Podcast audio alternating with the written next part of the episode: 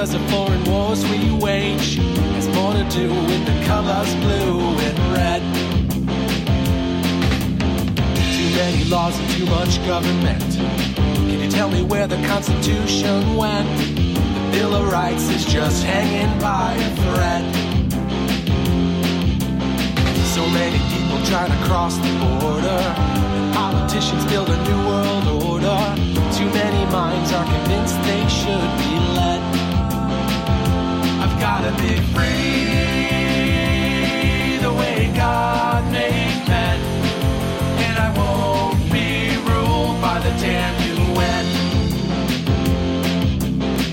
Taking your right to self-defense.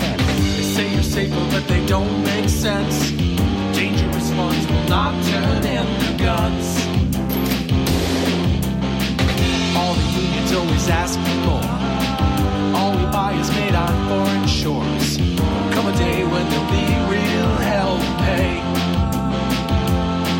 I've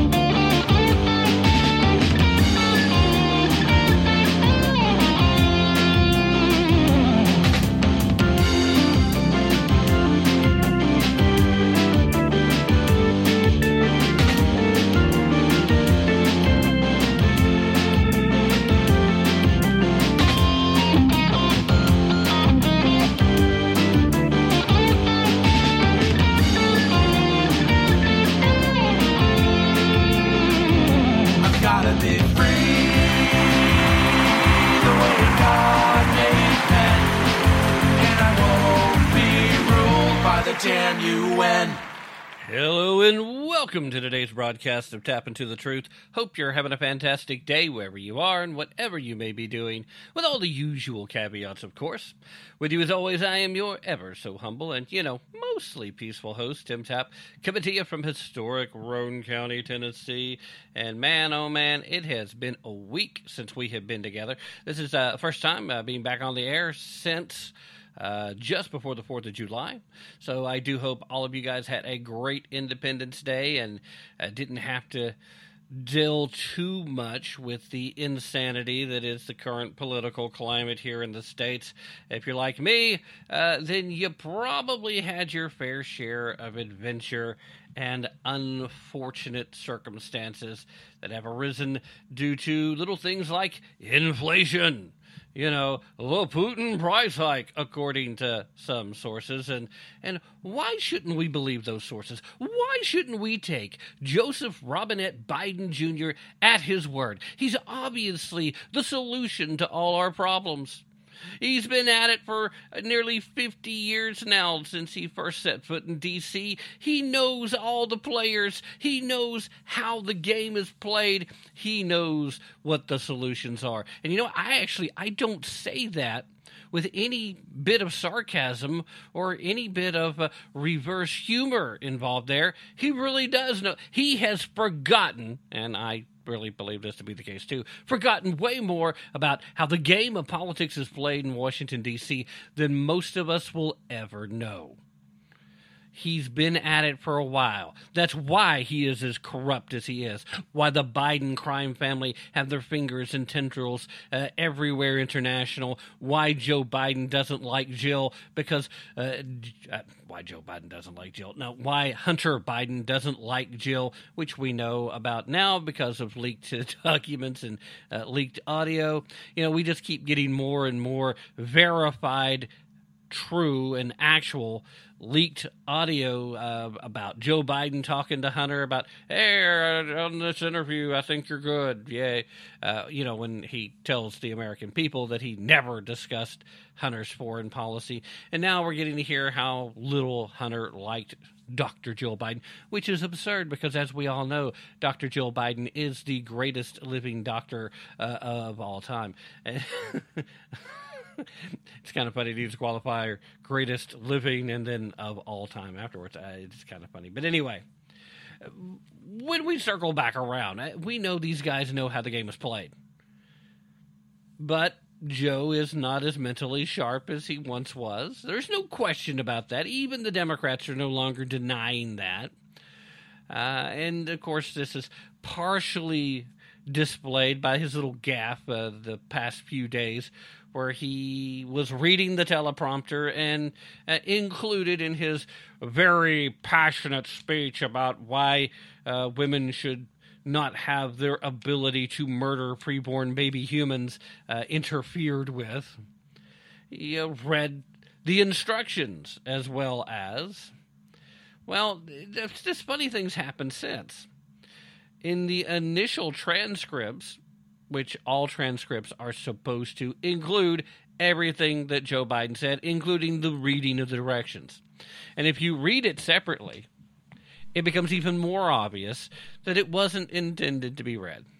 Now, this can be chalked up to a simple rookie mistake at reading a teleprompter. Except we know Joe Biden is a veteran of reading the teleprompter. He's never been that great at it, but he's a veteran. Now, speaking to somebody who does not have a whole lot of experience reading a teleprompter, I've tried it on a few occasions. It does take some practice. It's not as easy as it might seem. Uh, one of the important things for somebody like Joe, I would imagine, would need to be in my case as well. Uh, you probably need to size that, uh, uh put the uh, the letters a little bigger. You know, size that font up enough that I can read it from wherever I'm back from. But uh, this still comes down to this typical Joe gaff. But the transcripts now have been quietly edited. See, in an apparent White House bid to kind of clean up Biden's latest little gaffe, they uh, did this little stealthy transcript tweak. At least that's the the operative word. It was just a tweak to the transcript. Now it's already drawing a lot of attention and a lot of mockery. Lots of memes are already out there. So ordinarily, this isn't even something I'd spend more than a couple of minutes talking about. But there is a little more to it uh, once you scratch below the surface.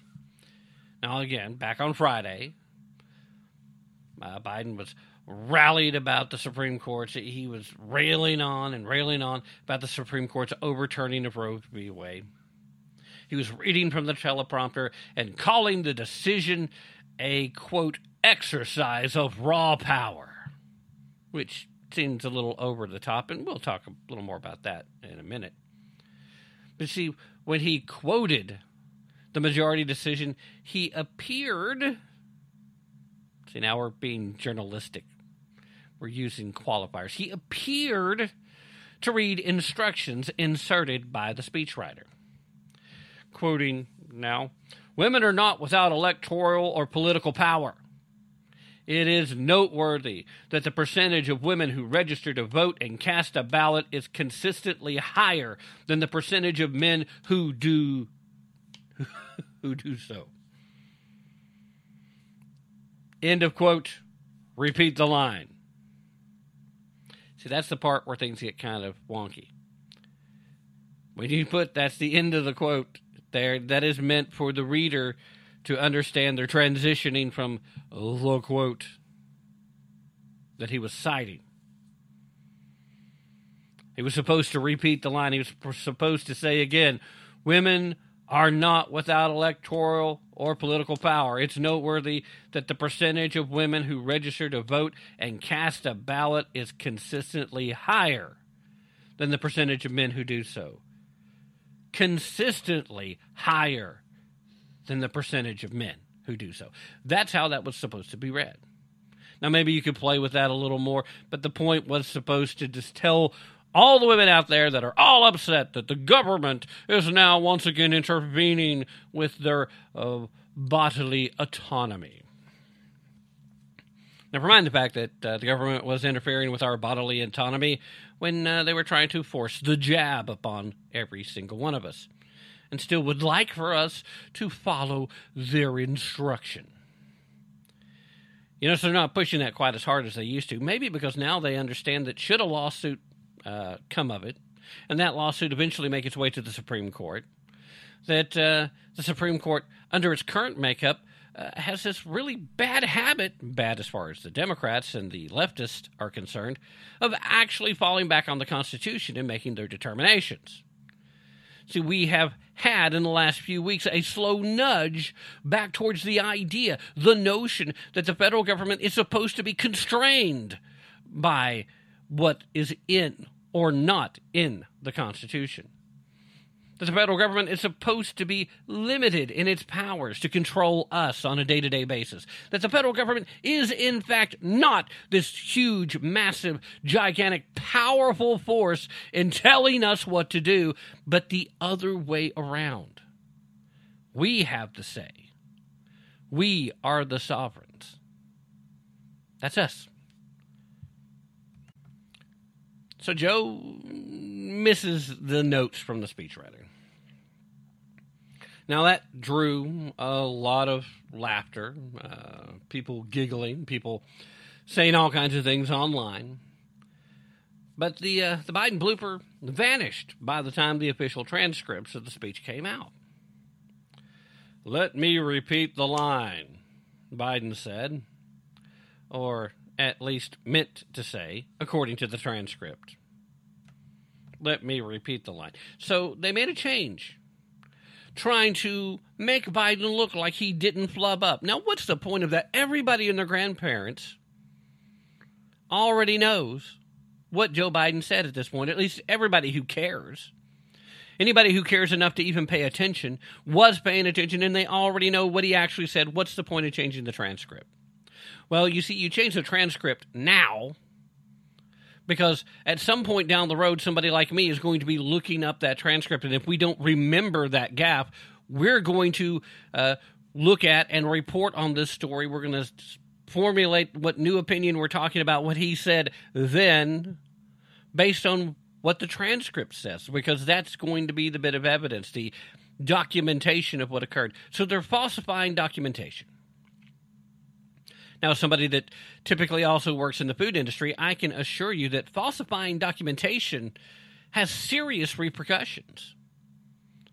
Particularly if it's ever discovered that the falsification is both intentional and that intent is to cover up something unsafe. In this case, I would postulate I would offer up to you, I would make the argument that the continuation of Joe Biden as president of the United States is unsafe, not just for America, not just for every single American living in this country or abroad, but also for the rest of the world as as a whole because when the United States isn't functioning properly, the entire world is a much more dangerous place. We saw that in Ukraine immediately after the ridiculous, preposterous, and completely unplanned withdrawal of U.S. forces from Afghanistan. Vladimir Putin would have never sent forces into Ukraine if he believed for a second that this was an administration in Washington, D.C. that was capable of making a right decision, capable of making a calculated decision, capable of being strategic in any way at all. The only strategery these folks work at is in trying to push leftist agenda, which is why you have certain departments under the Biden administration currently plotting on ways to break the law. Point that I made in our last get together, talking about Xavier Becerra. We're trying to find ways to get around the Supreme Court's ruling, saying that the federal government should not be involved with promoting or restricting abortion rights certainly shouldn't be spending taxpayer dollars to transport illegal migrants who are currently detained from a state in which they're currently detained in that has strict abortion rights to a state nearby that does not have the same strict abortion uh, laws, uh, so as to allow illegal migrants to acquire abortions. Uh, something else that uh, the documentation, legitimate and correct, is out there now as well something we haven't had an opportunity to talk about. We knew it was going on. Basically, after a wave of ridicule again on social media, primarily Twitter, the White House Assistant Press Secretary Simons insisted that Biden didn't actually read the teleprompter instructions, saying, quote, no, he said, let me repeat that line. I'm afraid that's just not what happened. He didn't say, let me repeat that line. He didn't give any indication whatsoever that he was doing anything other than reading in that moment. Now, if you haven't seen the video footage, I highly recommend you go back and check it out. I'm not going to put the audio up here today.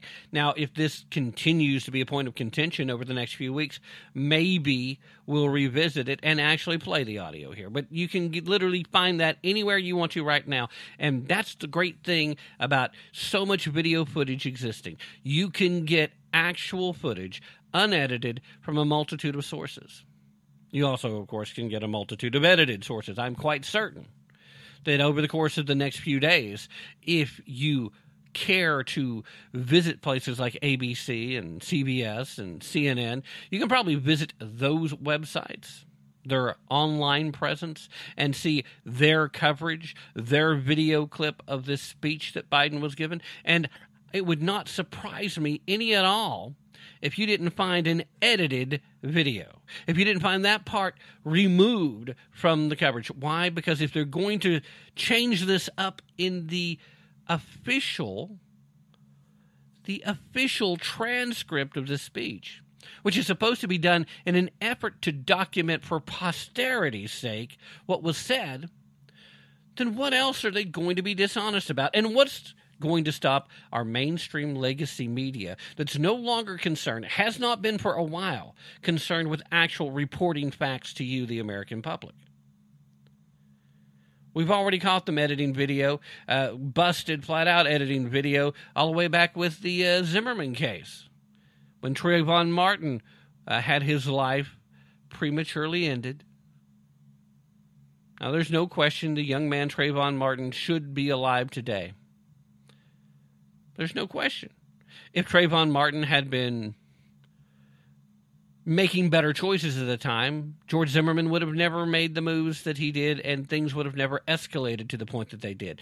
So you can blame either side all you want to, but I think both sides can readily uh, agree on the fact that Trayvon Martin should be alive today and would have been alive today had both sides made better choices. And it wouldn't have taken both of them to do it. Only one of them would have had to have made a better choice. Blame whoever you want to. But I think we can agree Trayvon Martin should be alive today. If you want to go back and talk about that, we've seen where ABC News edited video footage that was released by the police department that took George Zimmerman into custody. Trying to make it look like there was no physical assault. Trying to make it look as if George Zimmerman did not get jumped did not take some shots. And it's pretty clear the shots, based on the timing of everything, did not come. He did not get beat in the face by the police. That's not a thing that happened in that instance. Anyway, the point of the matter here is that if they're going to change this, well, it's a lot like our conversation about lying about his dog. You know, the biter kept biting Secret Service agents. Eventually had to ship it away because, well, it just wasn't getting along with folks. If they'll lie about that, something that in the grand scheme of things really isn't important but to a small number of people, what else are they willing to lie about? Why are you not questioning the lies? Now, I know the majority of people listening to this broadcast on the regular, I don't have to question why you're not uh, asking those uh, questions because you guys already are. Nine times out of ten, you're ahead of me on that. And that's that's great.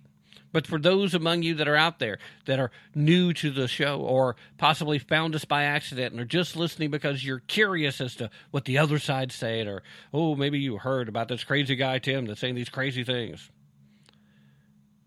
Why are you not asking the questions if they're willing to lie? Because there's no question that you've been lied to. There is literally no one left in the country that cannot acknowledge that this administration, more so than any in recent history, and man, we've had some that like to tell some whoppers. Uh, it's a question of what they like to lie about. The Trump administration told lies But the majority of those lies were harmless and meant nothing. Couldn't have hurt anybody at all. The Obama administration, there were some flat out doozies in there. But again, they were hidden and sprinkled, and, and you had to understand the meaning and the codes. In the Biden administration, there is no coding, there's just flat out lies. Joe Biden has been a liar and a plagiarist for nearly as long as he's been an adult. He's probably been a liar a lot longer than that, but we can't prove plagiarism until he was in college.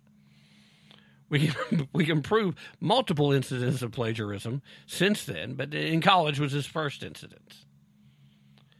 Another example of his uh, need to tell stories to be less than 100% uh, accurate is this story that he's continuing to tell about uh, a 10 year old who allegedly needed an abortion.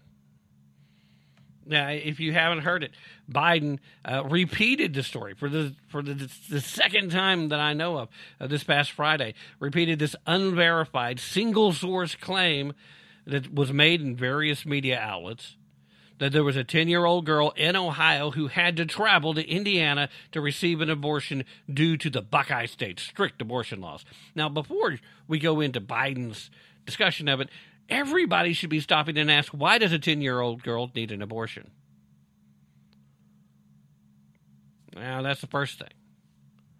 And why can't a 10 year old get an abortion if she genuinely needs one? Because if we're going to look at medical, I don't think the Buckeye State is so strict as to not allow medical exemptions.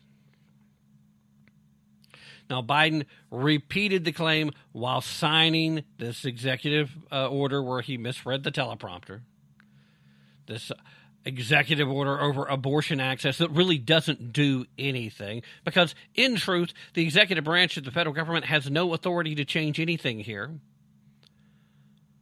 The only reason the Supreme Court has the authority to change Roe v. Wade is because Roe v. Wade was made from whole cloth in the Supreme Court. The Supreme Court issued a raw act of power in creating uh, that decision, claiming it was constitutionally protected when there's no judicial reasoning that legitimately gets you from uh, it's a state issue to, well, yeah, see, the Constitution says it right here.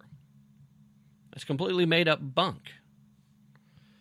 In this case, each branch of the government has a specific role to play. That's why they're co equals. They have opportunities to nullify one another on various situations, but at the end of the day, each one has a specific job to do. The left hates right now that the Supreme Court makeup is actually returning us to how the federal government is supposed to function. They're not giving uh, conservatives everything they want. If they were giving conservatives everything you want, the stay in Mexico policy would not be coming to an end. Do you know why it's not coming to an end? For a reason that conservatives actually should like, and they're saying that the only reason it was allowed to stay in place at the moment was this ridiculous notion of the administrative burdens. There are laws on the books that state that executive orders uh, cannot be executed unless there's time uh, to do certain things to allow the administrative changes to be made. You can't just up and say, okay, this is just done. That's bunk. But ultimately, the stay in Mexico policy was an executive determination made by the Trump administration. It had no power of law. It was basically an agreement that was made between the Trump administration and the Mexican government. So the next administration, since there is no law, has every legal right, just like with any executive order that exists, to just say, nope, we're done. No mas. This is the exact same thing that the previous court should have done when uh, they tried to stop Donald Trump from ending the DACA program. DACA, which actually is moving through the courts again, believe it or not. Biden repeated this claim repeated the claim. Now, the story is horrifying. The story has to do uh, with uh, supposedly the rape of this 10 year old child. But in the time between the first time he shared this story and the second time this past Friday, there have been actual journalists, even folks that are strongly on the left that are very much pro, yay, let's kill all the unborn baby humans, that have started to question the legitimacy of the story. They can't seem to verify it. It appears to be a lie. So there doesn't seem to be a very good reason why you, as a preserver of the right to kill unborn baby humans, the right to kill these preborn, soon to be living, breathing people, if you're going to be one of these people supporting that, probably not the best choice of stories to share and to use to back up your side. I mean, it's not that different from picking, I don't know, say somebody like George Floyd as your poster child. When that's who you're going to hold up as your hero, then that's who you're going to turn into a saint. Maybe you're not making the biggest, strongest case you can make for your side of the argument. Just throwing that out there. Biden literally said, quote, this isn't some imagined horror, which actually right now it seems like it may actually be.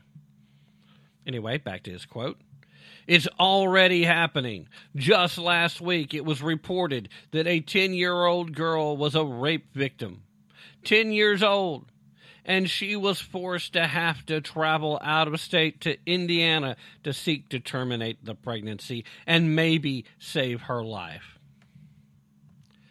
Ohio law bans abortion after six weeks, except for the cases where the life of the mother is at risk. So the girl may actually have been able to obtain an abortion in Ohio. Given that she was only 10 years old, if she was actually pregnant, there is a high risk that her life would be in danger.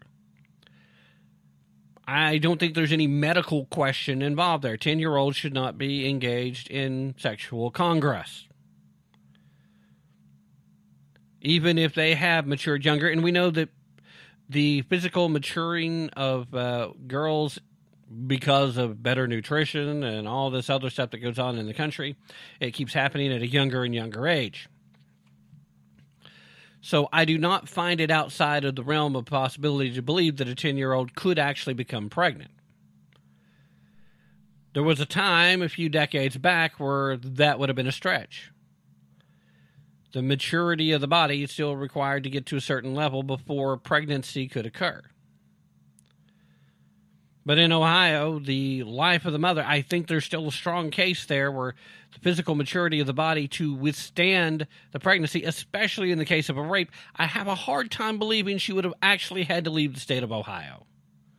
She might have been required and by she I mean actually her family would have probably been required to actually jump through the legal hoops to to submit to a judge or to an actual court or somebody somewhere the specifics of the case and why it was for her own life that it was necessary to do so. But, uh, you know, why let little things like facts get in the way of telling a really good story, right? I mean, Biden's never let that stand in his way before, and he's far from the first leftist. The story Biden told came from a single source Indianapolis gynecologist Dr. Caitlin Bernard. Bernard told the Indianapolis Star on July 1st that she had received a phone call from a child abuse doctor in Ohio who said they had a 10 year old patient who needed an abortion. Bernard said the call came three days after the Supreme Court overruled Roe v. Wade, which triggered an Ohio law that banned abortion after six weeks. Now, again, not mentioning the specifics that there are exemptions in the Ohio law. But then, if you're a leftist, you don't want to admit that there are exemptions in a majority of these laws because those exemptions are made to account for those extremely rare incidences where maybe it's not in the best interest of the sanctity of life. See, they like to use uh, rape and incest as those strange things. Rape, incest, and the life of the mother. That is uh, the the whole mantra that was behind the safe but rare uh, mantra that they used back in the 70s to try and push Roe v. Wade into existence in the first place. So the child in question happened to be exactly six weeks and three days pregnant, meaning that her pregnancy allegedly lined up perfectly with the overturning of Roe. That's a heck of a coincidence. Bernard told the Star that the young girl traveled to Indiana to obtain an abortion. No additional information was given. No one else has been able to verify any of Bernard's story. The name of the alleged child abuse doctor is still unknown. The city or county where it was alleged to have happened, well, it's not been named.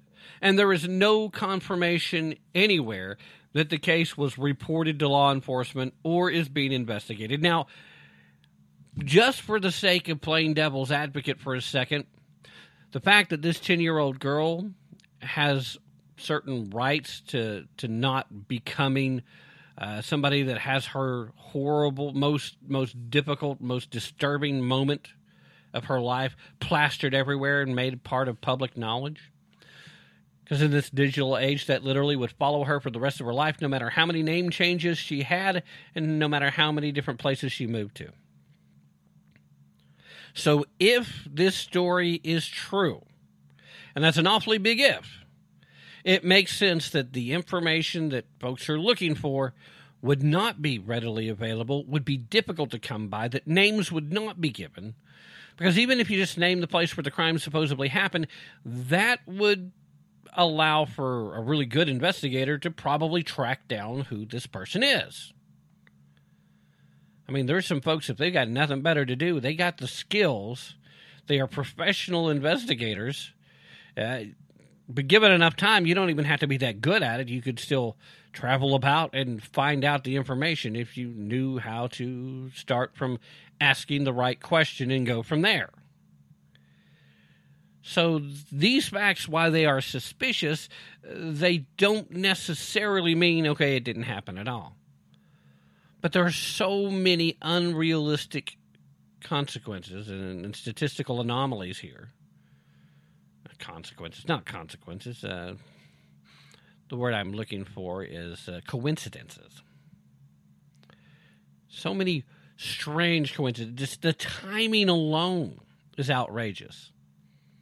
Makes it seem unreal. Now, we've all had moments in our life, though, where the timing of something is utterly ridiculous. We've all had those moments where uh, we're telling a joke about how we're not going to show up on Monday, and then dang it, we get real bad sick Sunday night and can't actually go to work on Monday. Uh, so, I mean, uh, that's not a perfect example, but we've all had something like that happen in our life. So sometimes coincidence is dang odd. And if you have a suspicious mind, there's going to be a lot of people that just simply aren't going to believe you're telling the truth. So, given what little bit of information we have, maybe we shouldn't just dismiss this right offhand. Maybe.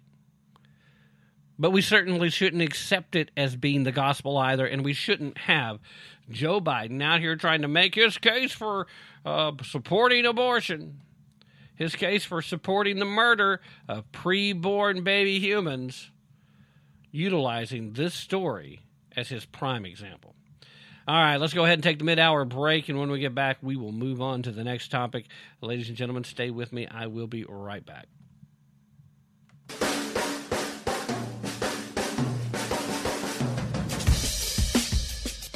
You're listening to Tap Into the Truth.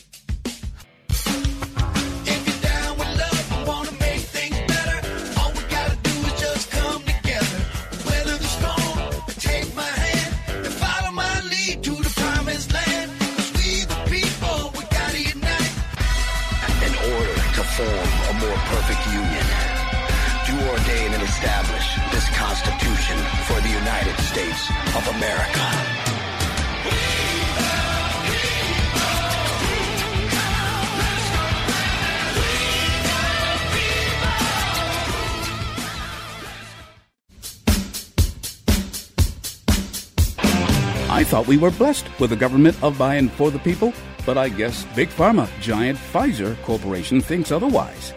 Hello, I'm Ron Edwards. On today's page from the Edwards Notebook brought to you by Constitutional Grounds Coffee.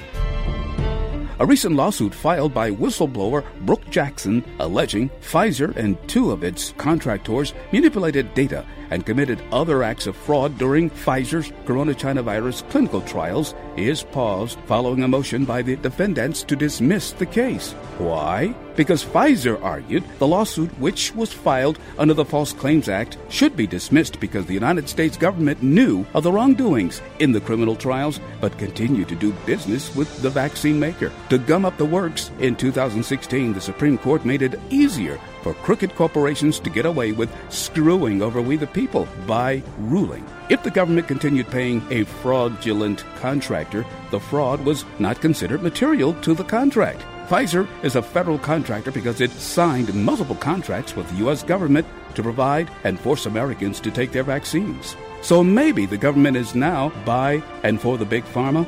God help us. I'm Ron Edwards. Check out the Ron Edwards American Experience 3 p.m. weekdays via theronedwards.com. Sponsored by the Tri County Liberty Coalition. I, I, do not view abortion as a uh, um, as a choice and a right. I think it's always a tragedy, and I think that uh, it should be uh, rare and safe. And I think we should be focusing on how to limit the number of abortions. You're listening to Tap into the Truth.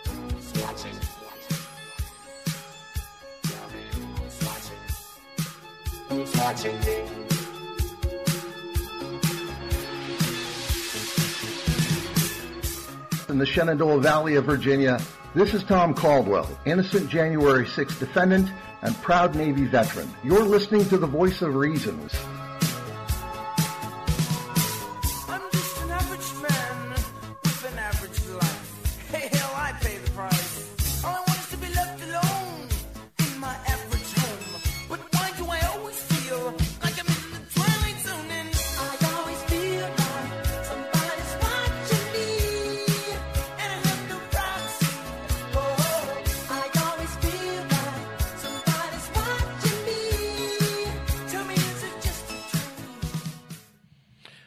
Always feel like somebody's watching me. But you know what? That's because they normally are. I'm a crafty guy. You need to keep an eye on me anyway. There's no telling what I'm up to. But I can also promise you it has nothing to do with Diamond CBD. Uh, not at all. because I'm just using the CBD as part of my wellness and pain relief program. I'm still staying away from the. Uh, the synthetic stuff that is available on the website, uh, but I, am sticking with the uh, low level uh, non THC stuff. So, anyway, uh, I mentioned them again because I hope you took advantage of their big 4th of July sale that happened just, well, back on the 4th of July, where literally everything on the website was buy one, get one free. If you did not, however, take full advantage of that, uh, let not your heart be troubled if you're still looking at some quality CBD products from Diamond. Uh, they are once again running special sales on July 12th and July 13th. Uh, they'll be switching it up. It's not going to be everything buy one, get one free, but it's still going to be a lot of great deals. So follow the link in the show description and visit the website. Check out everything they've got to offer and be sure to uh, plan ahead, I mean, for your scouting, but be sure to stop in on either the 12th or the 13th, or maybe both, because again, not everything is going to be the same sale on both days and see what they've got going on. Uh, just remember to visit high quality stuff, best stuff out there, and the prices are really, really good. And I got to tell you, I have actually incorporated the uh, CBD Honey Bear. I, have always thought that honey bears were kind of a funny thing to, to have your honey in, but the honey's great and the CBD is uh, a high quality. And uh, you know, it, it's not a lot of it; it's, it's, a lower level, but it's enough for my aches and pains that are a result of the miles more so than the years. Uh, I know a lot of you guys know what I'm talking about. Uh, if you uh, are a former athlete of any kind, you have put some mileage on your bodies that the average person may not have, and you tend to feel it once you start getting to a certain age. And unfortunately, I'm afraid I'm at that point. So again, follow the uh, the link in the show description if you're listening to the podcast. Uh, if you're not, uh, then just come visit me over at tappintothetruth.com. That's T A P P into the truth.com and uh, scroll down once you land on that homepage scroll down past recent guests and uh, pay a little visit. You'll see uh, some banners and some links and some buttons. Uh, you'll see one for uh, diamond CBD uh, just click one of those. It'll take you to the website and that'll work just the same. By doing that lets them know i sent you and you know they kind of like knowing where all their customers are coming from. So just let them know i sent you. That's all i'm saying now, let's get back to the action. Uh, something that I think is very telling, and something that the administration is going to try to downplay, although they're going to be in this kind of a funky place because there is an agreement. The government is trying to help push and promote COVID vaccines. They have been for a while. And they gave special immunity to these folks, and some of it made sense. They cut through some red tape. They were trying to create something, bring something to the market, uh, and they tried to reduce the risk, which in turn meant they could speed it into common use. Now, a lot of us have become extremely suspicious of the jab. A lot of us were already suspicious right out the gate. Uh, several of us have moved into an area of suspicion where we weren't necessarily as suspicious at first. And then, of course, there are still a lot of folks out there that are uh, blissfully ignorant of any negative side effects at all and will remain so until it happens to them. They keep taking the boosters, eventually it will happen to them. But see, there's good news. It's it's very good news. Some of the best news that I heard because we were talking about, and well, actually, I was complaining about the big move to allow younger and younger children to get the vaccine. Now, we're finding that a lot of parents are not in a big hurry to let their kids take the jab. Now, there's a lot of good reasons for this, primarily the fact that COVID and all of its little subvariant forms have never really been particularly dangerous to children. Uh, they've never been particularly good at spreading from children. It's something about the youth that makes COVID not particularly effective in using smaller children as an incubation host. Now, it seems odd because you would think those with a less developed immune system would be more at risk. That's traditional wisdom when it comes to virology and uh, all disease uh, science to begin with, because generally speaking, those are the folks that are at greatest risk when it comes to something new. You typically have uh, the elderly, then you have the very young, and then you have the immunocompromised folks uh, of any age. Those are the folks at greatest risk of any type of illness. But COVID has not exactly been your standard virus, which is all the more reason why I think it hints to it having been manipulated and manufactured, not a naturally occurring virus. Uh, just one more bit of uh, evidence that falls in line with a lot of other things. So I, I don't think there are nearly as many people that are still defending the viewpoint that COVID was a naturally occurring thing. They're just hoping that part of the conversations went away. They don't like talking about it. But like I said, the good news is, is that parents of very young children have been kind of slow uh, to uh, have their kids take the jab. They're not listening to the federal government's recommendation that they vaccinate their kids against COVID, at least according to a recent report that was released. Evidently, we are looking at about 1.3% of eligible children under the age of five that have actually received the vaccine, and this according to the Centers for Disease Control and Prevention. Now, if you'll recall, it is in fact the CDC that recommended it for children as young as six months. Uh, over at the Epoch Times, they reported uh, this same news, citing its own analysis of data from the CDC. the minuscule percentage is even lower in red states, where virtually no young children have received the jab. Uh, quoting here from uh, the report. We know millions of parents and caregivers are eager to get their young children vaccinated. And with today's decision, they can. Now, that was, of course, CDC Director uh, Rochelle Walensky. And she said that last month when the agency uh, made the recommendation. Now, they were recommending specifically Pfizer or Moderna. And they did make that recommendation for kids from six months of age up to five years old.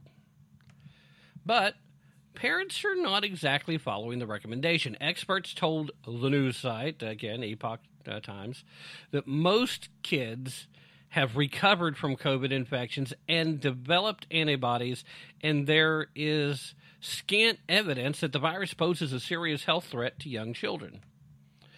Uh, quoting again, a lot of parents know most young children already have been infected and there are few or no symptoms. So they're not convinced that there is a benefit to subjecting their child to the unpredictable risk of suffering a COVID vaccine reaction, especially when you can get vaccinated and still get infected and transmit the virus. This is from uh, Barbara Fisher, president and co founder of the National Vaccine Information Center.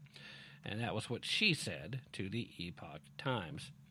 Now, the CDC said in their announcement that the COVID vaccines went through the most intensive safety monitoring in U.S. history. But we all kind of know that's just not true. I mean, we spent time on this broadcast talking about the effort that the uh, U.S. government went through, particularly the Department of Defense, in trying to hide the number of negative reactions that uh, U.S. military members had after taking the vaccine. Evidently, there was a higher than usual reaction among military members, and I would imagine that might have had a lot to do with interaction with other vaccines and vaccinations that they're required to have. After all, there are higher numbers of expectations placed in our military, especially those serving abroad. Anyway, the CDC told the news site that it believes the percentage of very young children getting the vaccine will continue to rise. Uh, they'll they'll do it. They'll eventually do what we told them to do because uh, we're the CDC and they're just the people. Quoting again, we're pleased that over 267,000 children under the age of five years have obtained their first vaccination and hope to see continued uptake of the vaccine now that it's available to children under five. The federal government has ordered 63 million doses for young children. And those vaccinations are, of course, free, meaning the taxpayers are paying for them. So, again, we're keeping in mind nothing is ever actually free. In addition to crunching the CDC numbers, uh, the Epoch Times sought vaccination data for young children from all 50 states. It was able to obtain numbers from 30 states, including South Dakota, which has recorded 0% of children getting vaccinated. In Louisiana, Nevada, and my home state of Tennessee, along with Texas, a tenth of 1% or less of children from six months to five years have been vaccinated. Kentucky, Florida, Georgia, South Carolina, Idaho, and Montana are all at below 1%, according to what the site found. Northeastern blue states like Vermont and Massachusetts, they had the highest vaccination rates for these youngest children, uh, setting at 7% and 5%, uh, respectively. So 7% in Vermont, 5% in Massachusetts. Guys, you need to wake up up there. Your kids are not in any particular danger. Now, the CDC recommends uh, recommended last fall that kids between five and eleven years old get vaccinated, and 17% were one month out of authorization, according to the CDC. 17% got vaccinated within one month of that authorization. 20% of children between 12 and 15 were vaccinated three weeks out from that authorization.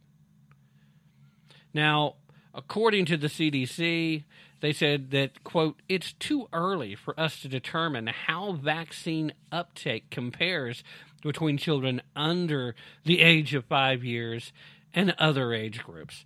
Uh, and there's some truth to that. It is way too early to tell. Perhaps there's good reason not to even try to uh, make those assertions just yet because, again, uh, there could be another COVID scare and suddenly people will start doing dumb things again, like blindly following the government. It seems ridiculous, but it is where we are. I myself personally hope that we do not see an uptick because the dangers that you uh, face with having a negative reaction to these vaccines do seem to be higher in the younger age groups. Uh, a lot of heart problems and muscular issues have contained. Now, statistically speaking, there's not enough of them to say that we should immediately stop uh, utilizing the jab. There's a million other reasons uh, that you maybe you can make that argument, but just on the number of negative reactions within the age groups is not statistically significant enough to justify it. But it is high enough that you should be made aware of the risk. Right now, the government continues to try to tell us that the risk of the virus is still far greater than the risk of a negative reaction to the jab. And that doesn't appear to be the case when it comes to anybody uh, under the age of 18, regardless of what age they're actually at. Another blatant lie, another effort to try and sell us around a bovine excrement that is completely and totally unwarranted, unvalidated, and uh, uncorroborated. And they now have enough data. You've been tracking enough information that they should be able to legitimately make their case, and they still can't. So here we are with Pfizer and Moderna needing to make their money back, and here we are with Joe Biden authorizing, at the very least, by putting his signature down somewhere, the U.S. federal government to use U.S. taxpayer dollars to buy millions of doses. And what has happened to this point? Uh, more than half of the doses they've purchased have then been turned around and given away to other countries because we weren't using them. There is still a shelf life on these vaccines. There is only so long that they are good for. And so rather than let them go to waste, well, you send them somewhere else where they want the where they want the jab. And now they turn around and continue to buy more for people that want it even less and who it appears it would do even less for, uh, as far as a benefit is concerned. When it comes right down to it, there was something the left has always been really bad at, and they never include this in any of their arguments because usually when you include this in the arguments, you find out that the left's position is wrong. Just like anytime you insert any type of facts, if you take facts into consideration, the political left very rarely have a legitimate leg to stand on. But the one thing that is missing here is your cost benefit analysis. In this case, you're doing a risk benefit analysis. You can go ahead and throw in cost if you want to, because uh, there is a lot of money being wasted, a lot of U.S. taxpayer dollars being wasted. Not that that's surprising, that's kind of par for what D.C. does. But a lot of dollars are being wasted to buy more of a vaccine that nobody wants. A lot of dollars are being wasted to try and continue to fund Pfizer and Moderna and Johnson and Johnson, and there's no reason for it. None.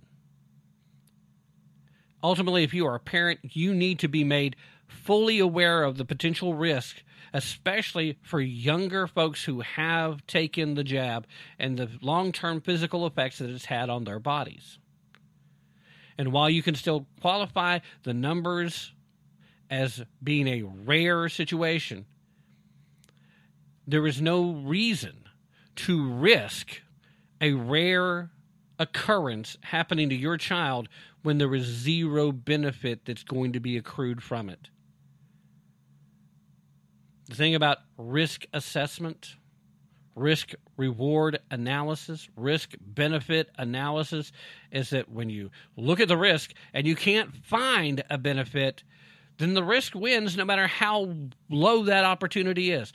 The risk is too high at that point. You just don't do it. So the fact that there are any children in this age group that are getting jabbed, well, it is questionable parenting at best. Now, I don't want to sit here and uh, call out parents for doing bad things because there's a good chance that the parents that are doing this have bought all into the efficacy of these jabs, that they believe in them because they believe everything the media has told them about them, and they believe that somebody like me who's willing to question its benefit is just a flat out vaccine denier and anti vaxxer and, and all these other things that they think means I'm a crazy person. So they're not likely to listen to me anyway because I have the gumption, I have the nerve to ask the question why would you put your child at any risk when the actual data, not just the sales from the media, not just the sales from the propaganda from from Pfizer, the propaganda from Moderna, when when you look at the actual data, you see there is no benefit to these children getting the jab. Why would you risk the potential side effects? Now, again, the risk is minimal. The risk is very low. Statistically, not exactly insignificant. And again, these numbers keep changing because more and more people have come forward. More and more people are having the issues. To me, that just falls back into the category of let's use some common sense, shall we? Let's take a long look at what's actually happening and determine is this what's right? Is this what's best for my child? And if you can't find the benefit, well, if they do get the COVID, the COVID won't be as bad. Do we have any actual documentation that that's true? I mean, we want to believe it to be the case. We've been told that for a while. I've even parroted that point uh, some early on because it sounded reasonable. But at the end of the day, I, I was being hypocritical myself when I when I parroted that because what proof is there? And that's really where we need to be with when it comes to injecting anything into our bodies. When I sit here behind this microphone and tell you, uh, don't do heroin, don't do crocodile, Uh, don't do meth, it's coming from a point that I know, a place where I know there are strong evidence of the damage that will be done to your body and your mind if you do these things. These are bad things for you. They are particularly harsh. They have obvious long term effects on you, even if you only take them for a little while and find a way magically to get to get away from them after that. So, what happens if you're actually intaking something that you really have no idea what the overall end effect is going to be because there's just not enough data? That's been my scientific argument against the jab from the very beginning. There's a reason why there are so many years in testing before something like this is turned loose on the population. And that's because until you have enough data, until you have a large enough sample size, you have no idea what the actual risk is. We are still collecting that data. But what we do have right now tells us the younger you give the jab to someone, the more likely they are to have an adverse effect. And these adverse effects are more likely to be serious and long term affect the quality of their life. For God's sakes, do not give the jab to somebody who's not even old enough yet to tell you that you are mama or dada. That's going to have to be it for the first hour. If you're listening to the podcast, don't go anywhere. Hour number two starts right after this.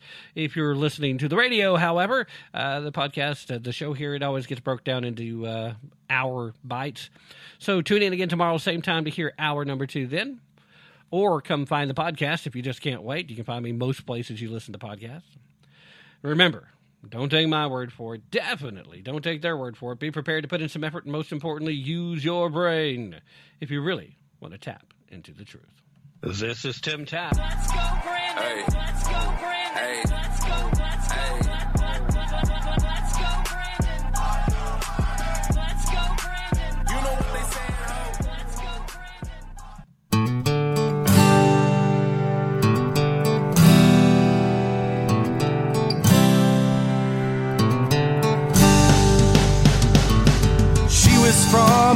State clan, taught to praise the little man, told that unions saved the working class. He was raised to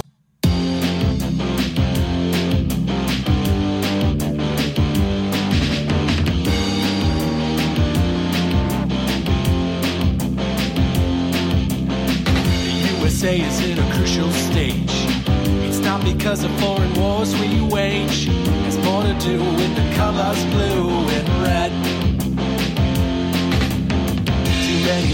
too much government. Can you tell me where the Constitution went? The Bill of Rights is just hanging by a thread. So many people trying to cross the border. And politicians build a new world order. Too many minds are convinced they should be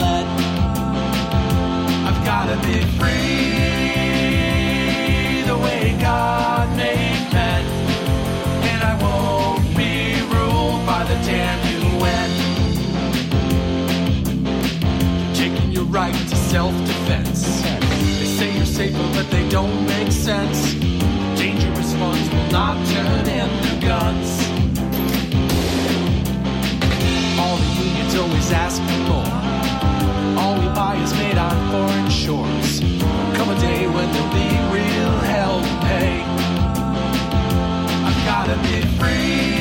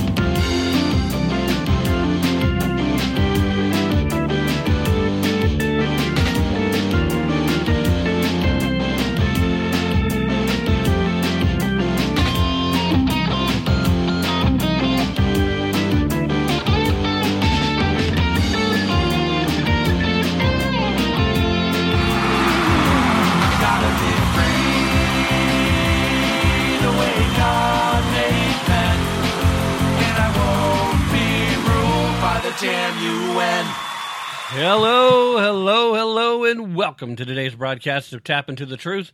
Hope you're having a fantastic day wherever you are and whatever you may be doing, with all the usual caveats, of course. With you as always, I am your ever so humble and mostly peaceful host, Tim Tap, from beautiful, lovely, scenic, historic Roane County, Tennessee. And uh, so very glad to have you here with me today. If you're listening uh, on terrestrial radio, uh, this is in fact the second hour of a live broadcast that occurred on July 10th of 2022. It's a Sunday, so uh, my guess is this is at least two days after the fact. So if you're wondering why I'm not talking about something that's happened since then, uh, this would be why, and that's for your benefit. If you're listening to the podcast, however, well, then you probably have a good idea of what date this was done on, just based on the fact that you can usually see the date when you pull up the podcast. And, uh, you know, I do not wish to insult your intelligence. Uh, quick bit of information as we're just going to kind of jump in. Wanted to touch on this, and I got a couple more stories after this that I'm going to try to sneak in. I don't want to spend too much time, but something tells me I may. But it's important enough to, to make sure we talk about this because what we've had happen in the state of Virginia is rather telling. We literally have hundreds of bureaucrats quit. Just up and quit because uh, Governor Youngkin has told them you have an office, you need to show up for it. Uh, no more telecommuting.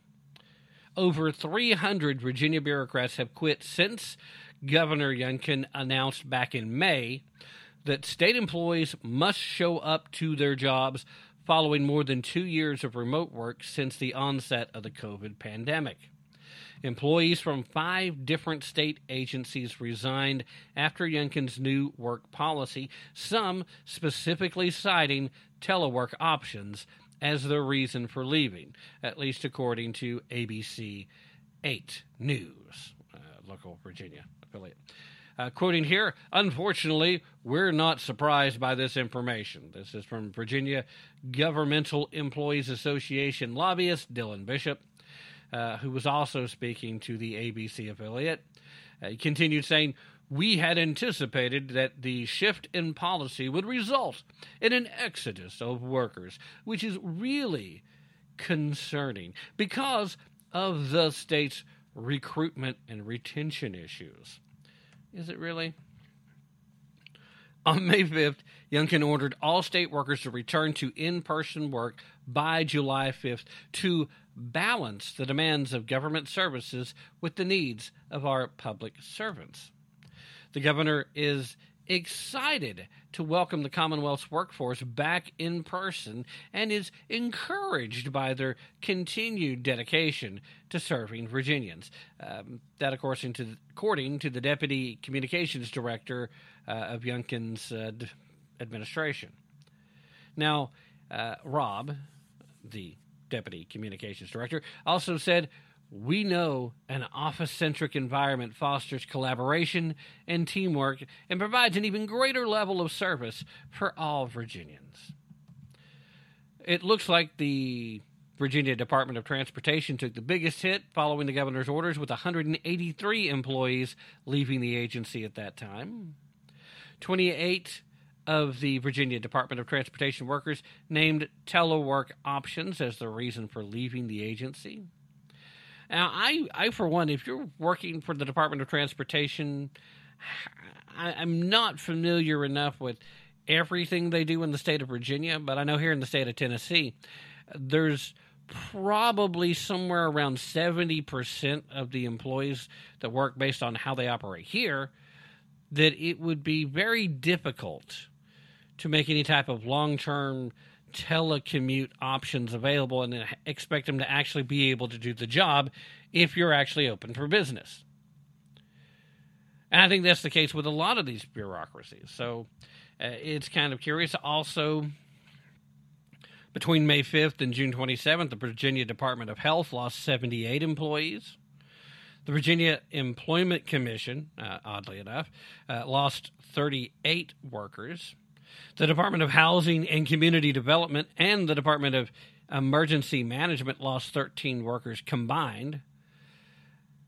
The change in policy was met with immediate resistance, as a lot of these uh, bureaucrats are, in fact, leftists. And again, we're talking about the Commonwealth of Virginia, so these were mostly Democrats who were mostly hired under Democratic administrations. Remember, we're talking about Governor Blackface, who was initially uh, the guy previous to Youngkin's uh, taking over. So this change, it's just unreal. But what's kind of funny is that they talked about the burdens of childcare. One of the things that they're supposed to be working for uh, to, for the average citizens. So they fill the cost themselves, and suddenly they can't bother to show up. They mentioned high gas prices. Uh, also, kind of humorous since it's actually a direct result of the Biden administration's poor energy uh, policies that have that there. A survey of 400 state employees that was released back in early June showed that 50% of the respondents were concerned with high gas prices and 25% mentioned childcare as the number one issue they were against returning to the office. You notice that COVID isn't mentioned among them. Now, there was a request that Youngkin delay the new in person policy to postpone it, push it back to September 12th. But Youngkin kept the July 5th date. He did not change it. The new policy allowed for bureaucrats to submit applications to work remotely for part of the week.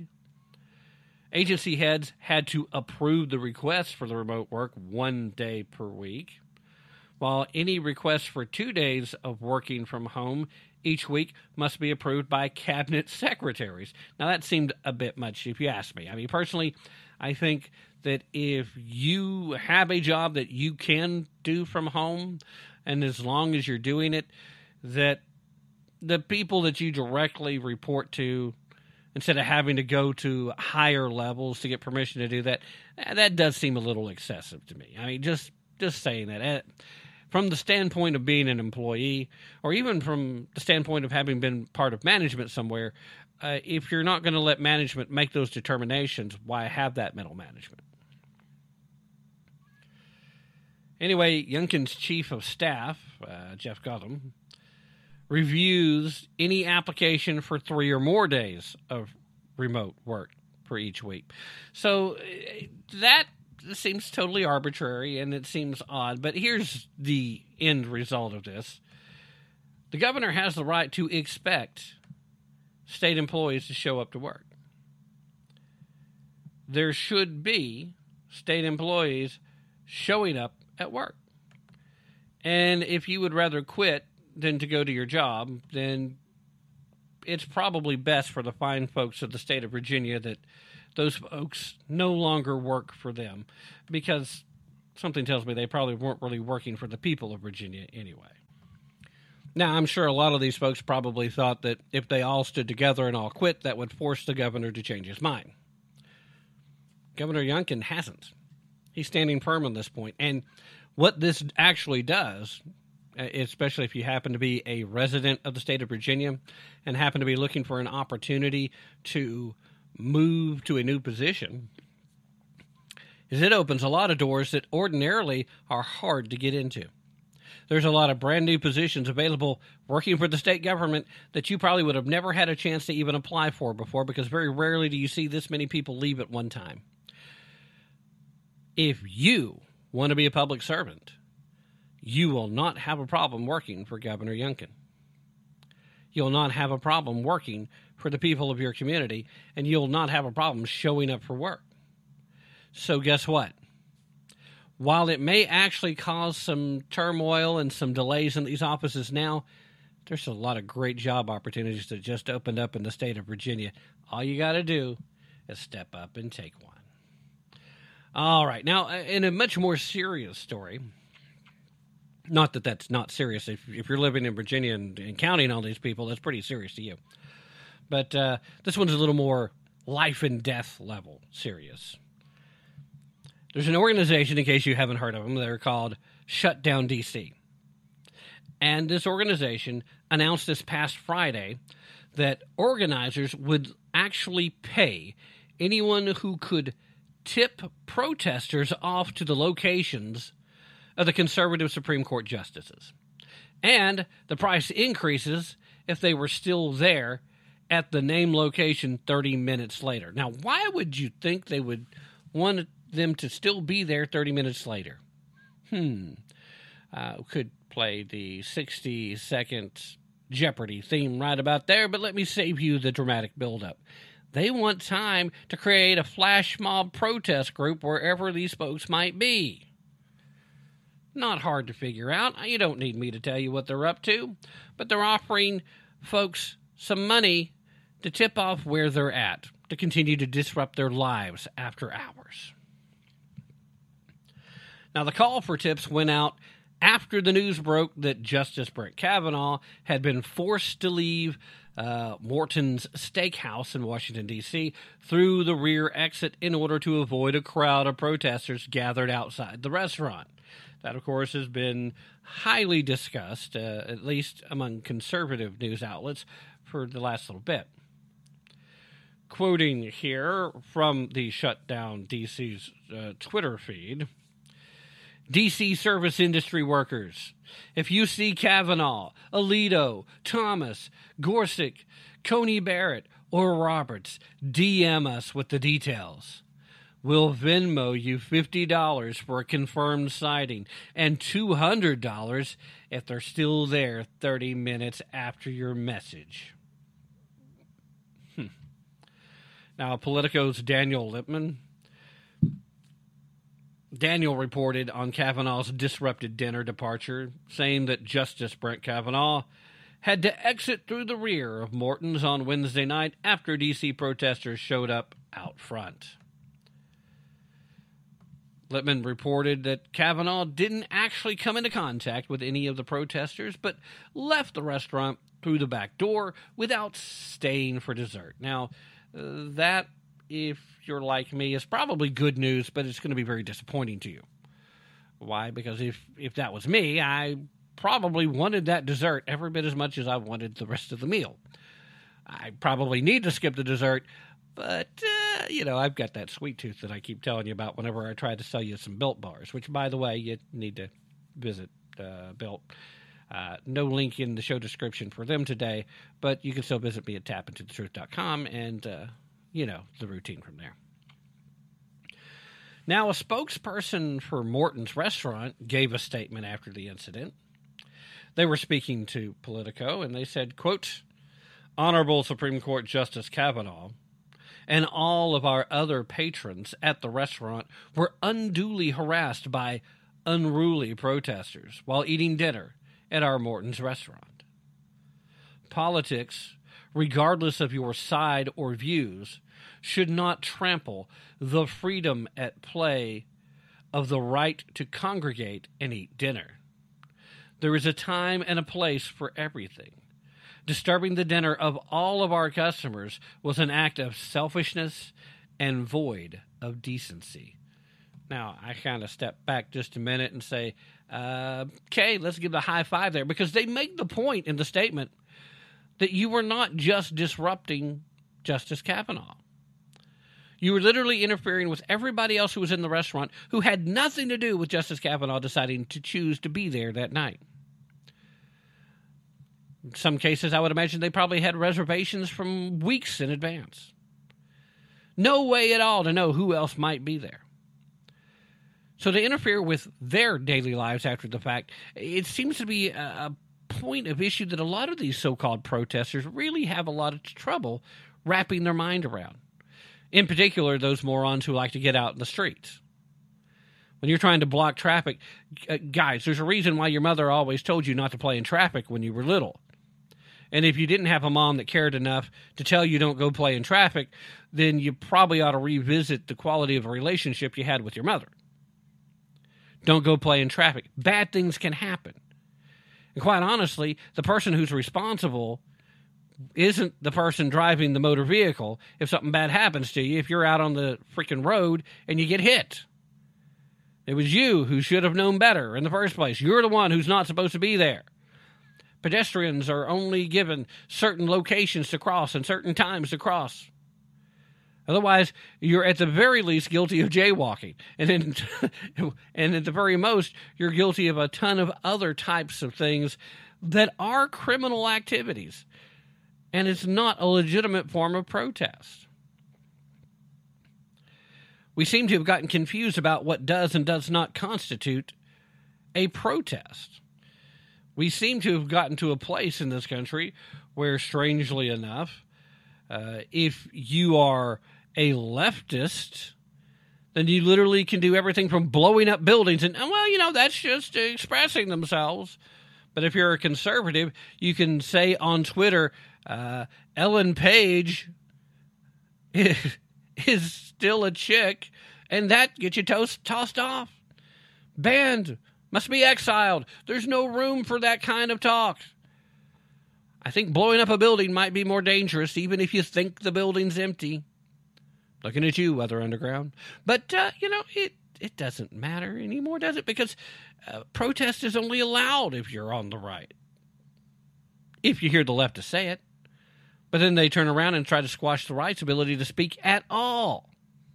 Meanwhile, they're defending riots as just a form of protest as long as you're rioting for a leftist ideal viewpoint. We are living in a time where everything is upside down. anyway, Peter Doocy, quickly becoming one of my uh, favorite folks left over at Fox. He's currently serving as the White House correspondent over there. Um, he questioned Press Secretary Jean Pierre, asked about the incident, asking whether Joe Biden and his administration had any issues with protesters continuing to harass the conservative justices outside their homes or in public. Jean Pierre replied by saying, quote, people should be allowed to be able to do that. If it's outside of a restaurant, if it's peaceful, for sure. Doocy pressed again, asking whether she meant that the administration was signing off on protesters following the justices around simply because they don't like the ruling the court had issued. Insisted by Jean Pierre. People have the right this is what a democracy is. Now, at this point, ladies and gentlemen, I will once again remind you we do not live in a democracy. We do not live in a democracy. We do not, sorry, I'm just following the Biden rules of engagement for speaking. We don't live in a democracy. We live in a constitutionally federated republic. Or at least that was what our nation is supposed to be.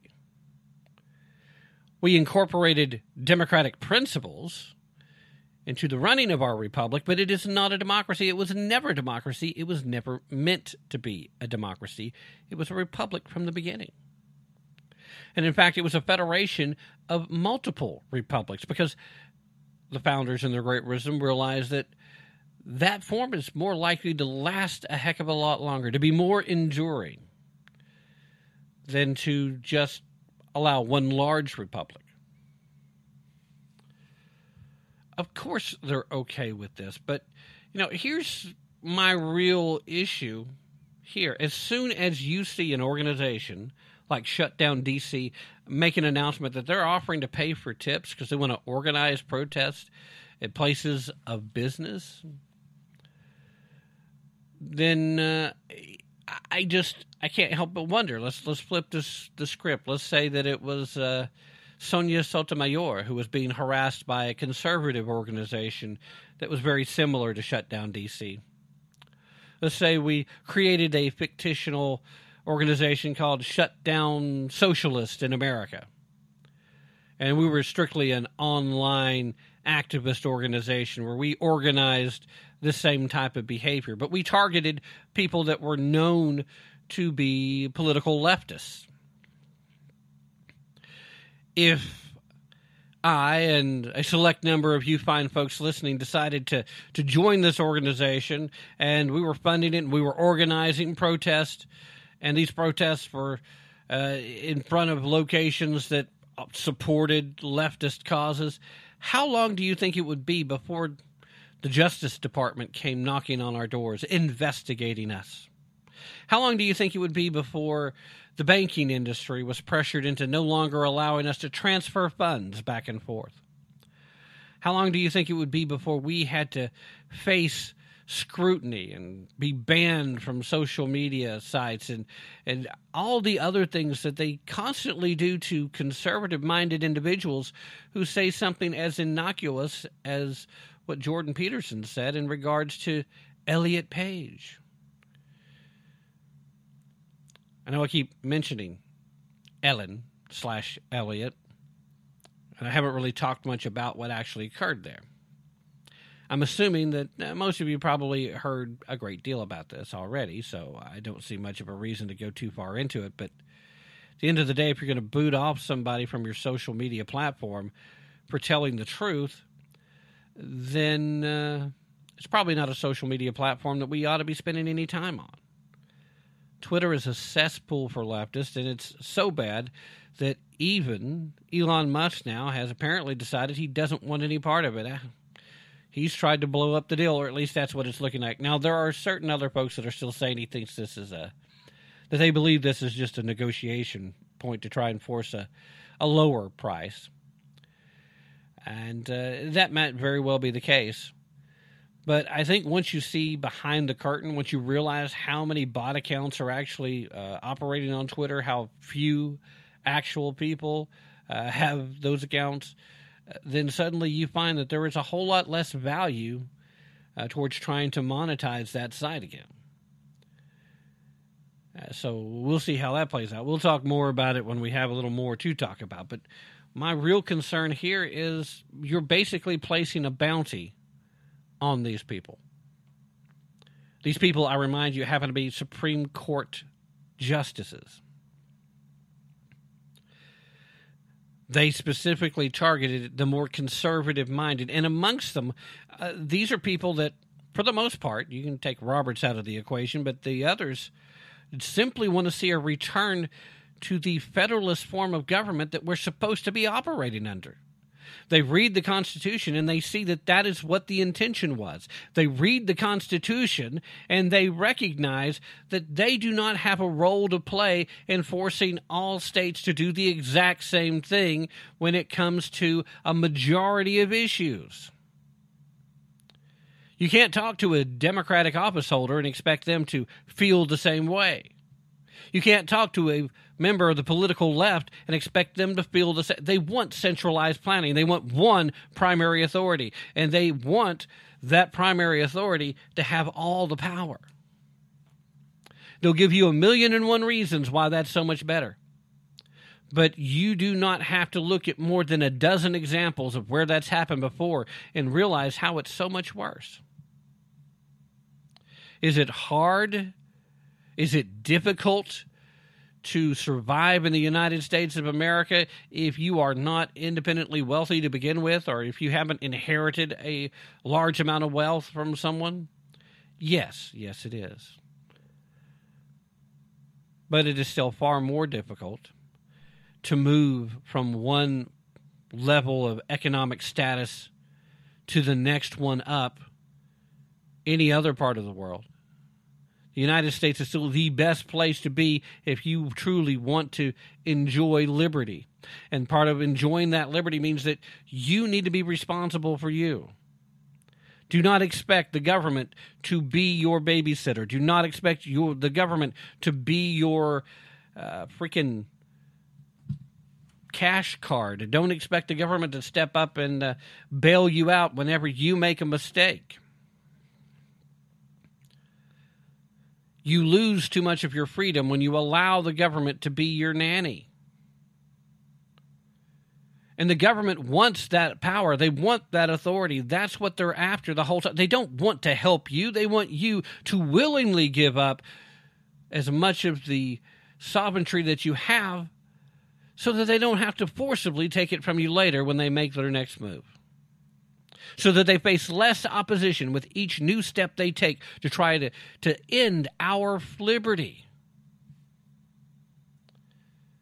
Shutdown DC is literally putting a bounty on the Supreme Court justices, and I have a hard time believing that this doesn't creep right up against some currently existing laws. Maybe technically it's not a violation, but the first time one of the protests that results from one of these tipsters giving these folks this information turns violent, the first time somebody gets injured or, heaven forbid, even killed as a result of one of these mobs showing up then there's no question, there is no doubt that there is blood on the hands of Shutdown DC, and they should be treated as a criminal organization at that point. But there is also zero, nada, not a dadgum bit of doubt that as long as the current administration remains in power, there will not even be an investigation along those lines. There will not be anything done unless it is a preemptive effort to protect them from any type of legal repercussion because they're just doing what this administration wants them to do. Hey, go harass the conservative justices. They're trying to keep us from having all the power that we should have. All right, let's go ahead and take that mid hour break a little early. Guys, don't go anywhere. I'll be right back on the flip side.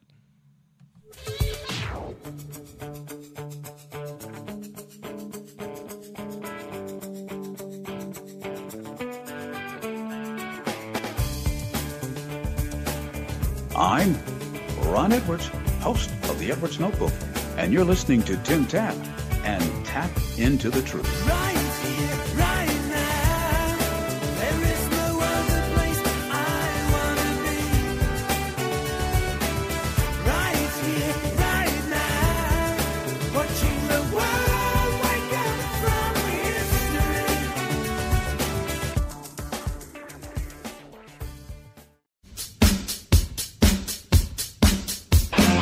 With all of the mass shooting events occurring throughout the United States, isn't it ironic how officials don't want to punish criminals, but desire to take your guns?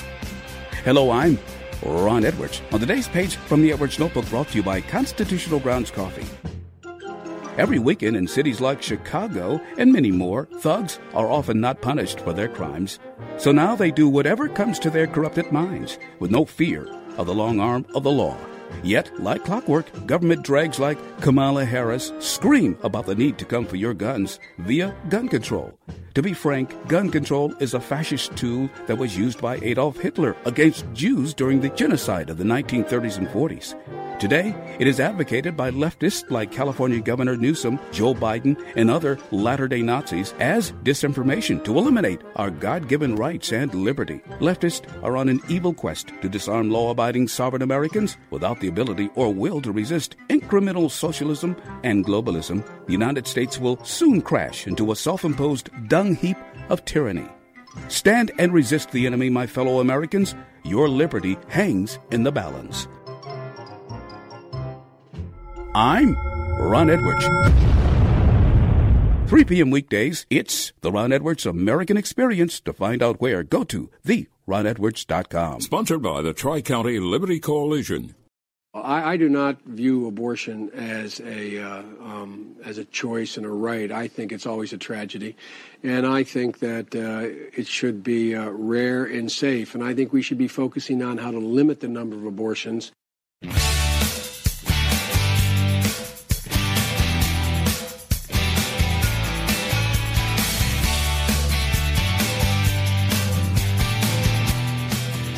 You're listening to Tap into the Truth.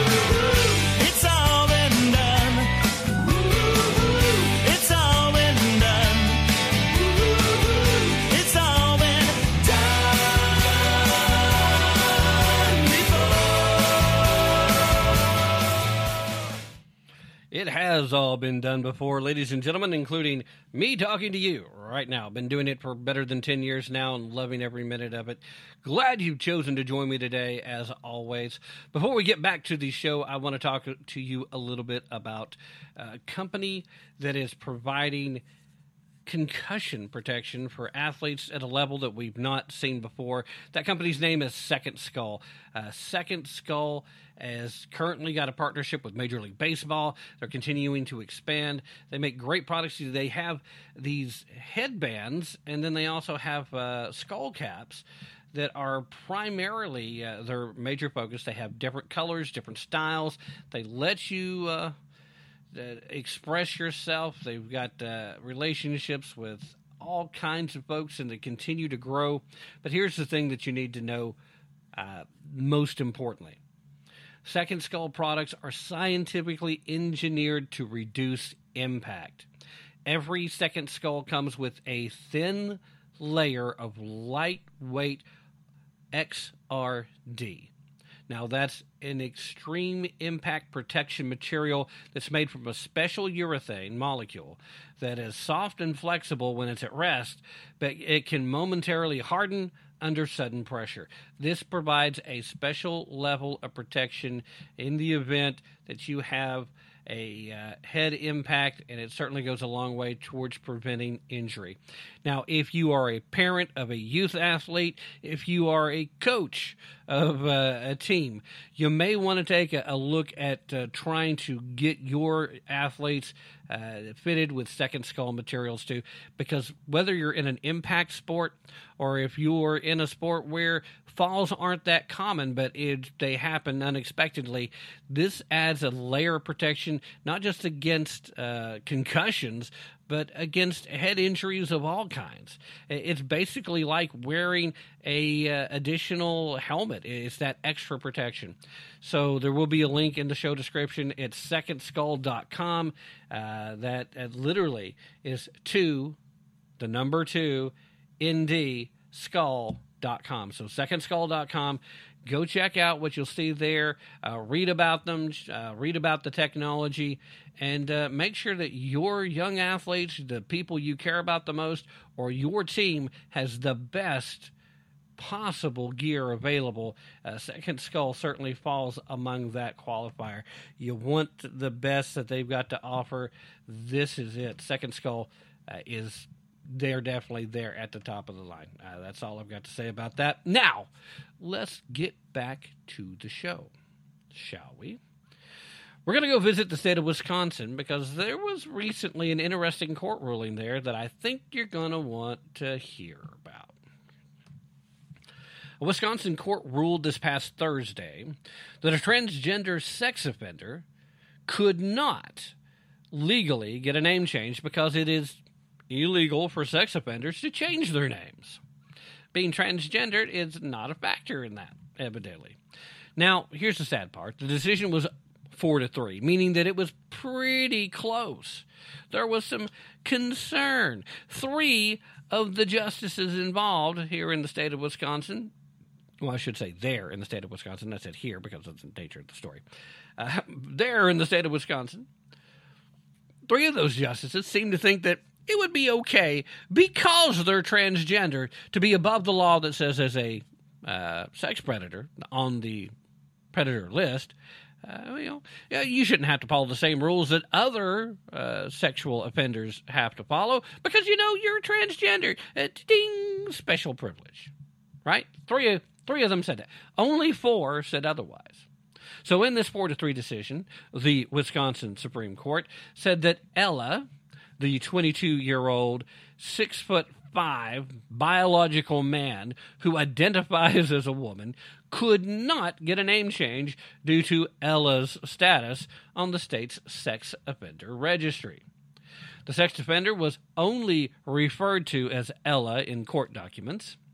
The original legal name was not available because the incident involved juveniles. The court documents showed that a 15 year old Ella was convicted of sexually assaulting a 14 year old autistic boy who was blind in one eye. This led to Ella's placement on the sex offenders list. Ella, who was over 200 pounds heavier than the victim, also bullied the victim on Facebook after the assault. The teenage boy experienced further victimization and traumatization due to Ella's additional bullying, according to the court documents. Uh, and it was stated in the Associated Press, by the way.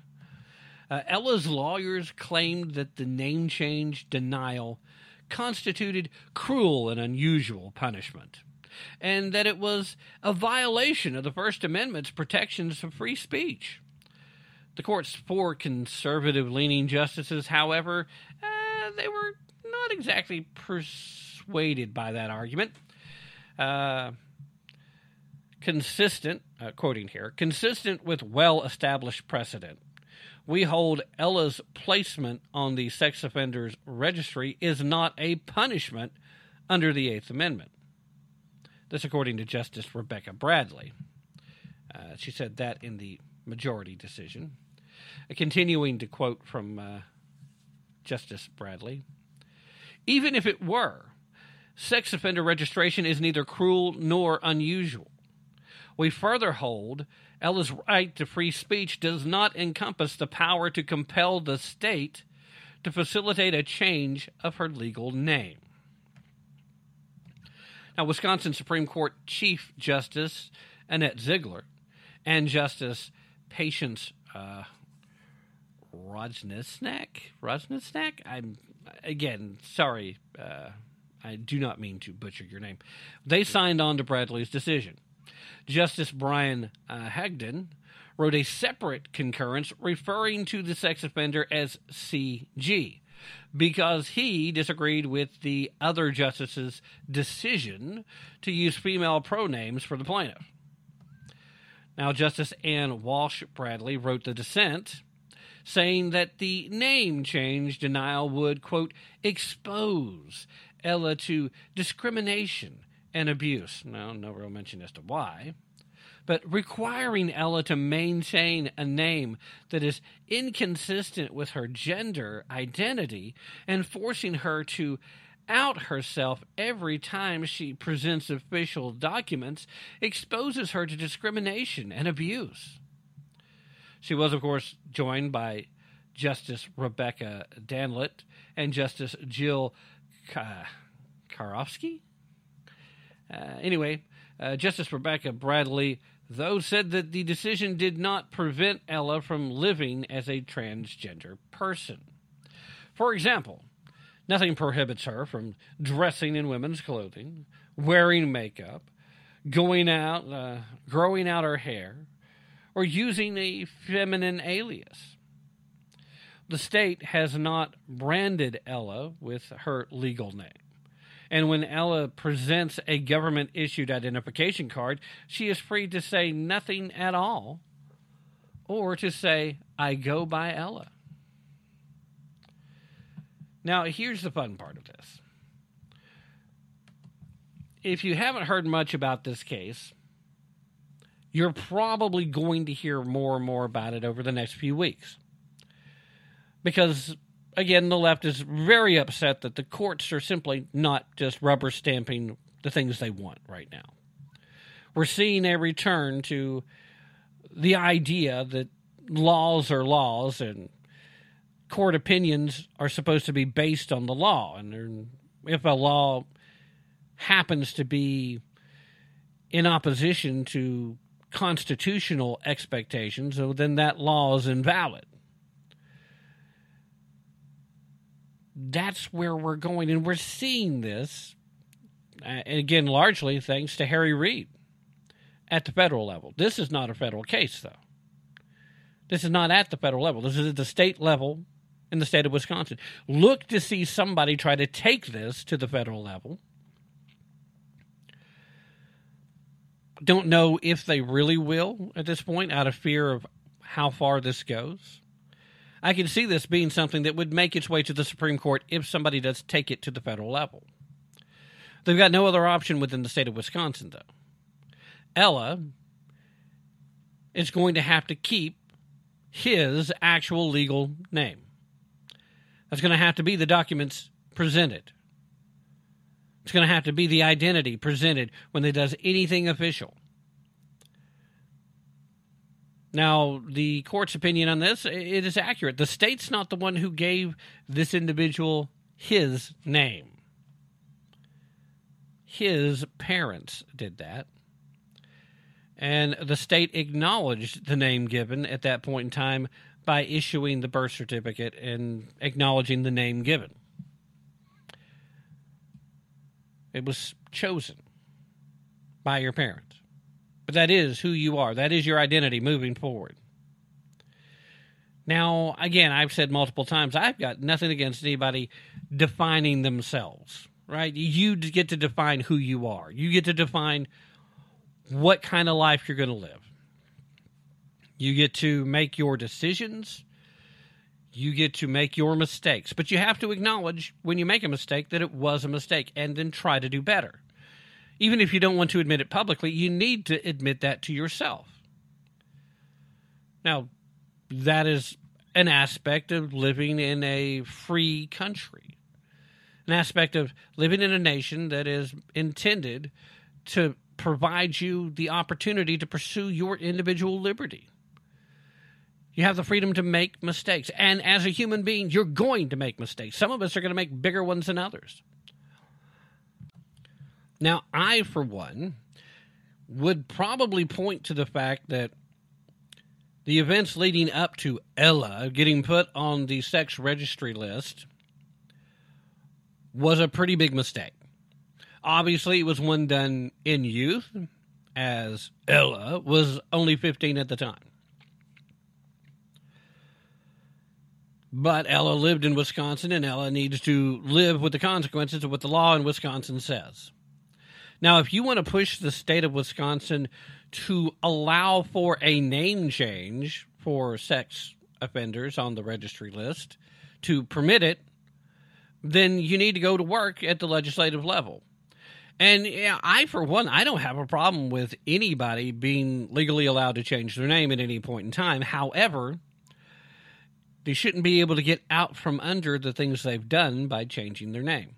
If you're on that sex registry list and you're in a state that would allow you to change your name, and I'm pretty sure there's a few that do, then you also need to immediately go right back onto that list under the new name. And there needs to be files kept that shows this is now the name, this was the previous identity. Now, that information doesn't necessarily need to be made available to the public, but it should still be available for law enforcement. And if that's the name you're actually going by, then that needs to be it. But if you do something like this for gender identity affirmation, then what is to stop you from instantly changing your identity back, knowing that you can get away with it? Because remember, the whole idea of the sex registry, it, it, does provide additional help for law enforcement, but it's primarily to let the people who live in the neighborhoods with these folks know who their neighbor is. It allows you to take the necessary precautions to protect your children. It allows you to take the necessary precautions to protect your loved ones. It also allows you to take the necessary precautions that if this is the type of person that you do not wish to associate with, that you simply you know who it is so you don't associate with them. Freedom of association is one of the preeminent freedoms that exist in this country. Now, some people claim that, well, that leads to negative things. That leads to bad things. That leads to, to bigotry. And in some cases, you might even be able to make that argument because there is nothing that's going to teach you to get past racism faster than actually interacting with people of different races if you have enough personal relationships with people in from different backgrounds and with different skin tones, you're going to suddenly realize that racism's pretty dumb. I mean, there's still going to be this natural uh, movement towards tribalism. There's there's not much you can do. It seems pretty hardwired into the human consciousness, it, but it will allow you to broaden your idea of who can be part of your tribe. And I feel very, very adamant about Ron Edwards and uh, Rod Eccles as both being part of the same tribe that I'm a part of. Now, I don't know how they feel about one another too much. We haven't had a lot of uh, interaction uh, that includes all of the above. I know that there are some issues between some of the folks that I consider to be part of my tribe uh, with one another, but it doesn't reflect on me. I, I feel that because I've had these interactions with them at a personal level. I know that there are people that look way different than me, that think differently than me, but I've got to know them at a personal level so I know that they're good people. And so my tribe is a little be- bigger and a little bit better for that. But when it comes down to that freedom of association, I've got the right to choose who I associate with. I do not wish to associate with Joe Biden. Uh, fortunately, it's never come up anyway, but at the end of the day, we should still be able to to know who's in our community and if there is someone that poses that type of risk, then we should know. But more important than that, the, the Supreme Court of the state of Wisconsin recognizes the fact that if you allow one of these people on the registry to change their name, it provides extra opportunity for them to find a way to slip through the cracks. It provides extra opportunity for them to be able to present themselves as something different than what they are, something less threatening, less dangerous. Now, maybe at the age of 15, maybe now the 22 year old individual has grown past it, learned their lessons, and, and all the better for it.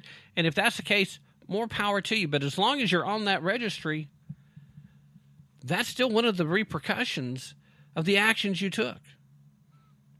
And no matter how you want to make the arguments about how long somebody has to pay for a single mistake, you still have to look at what that mistake was before you can make an adequate determination. Now, that's above my pay grade.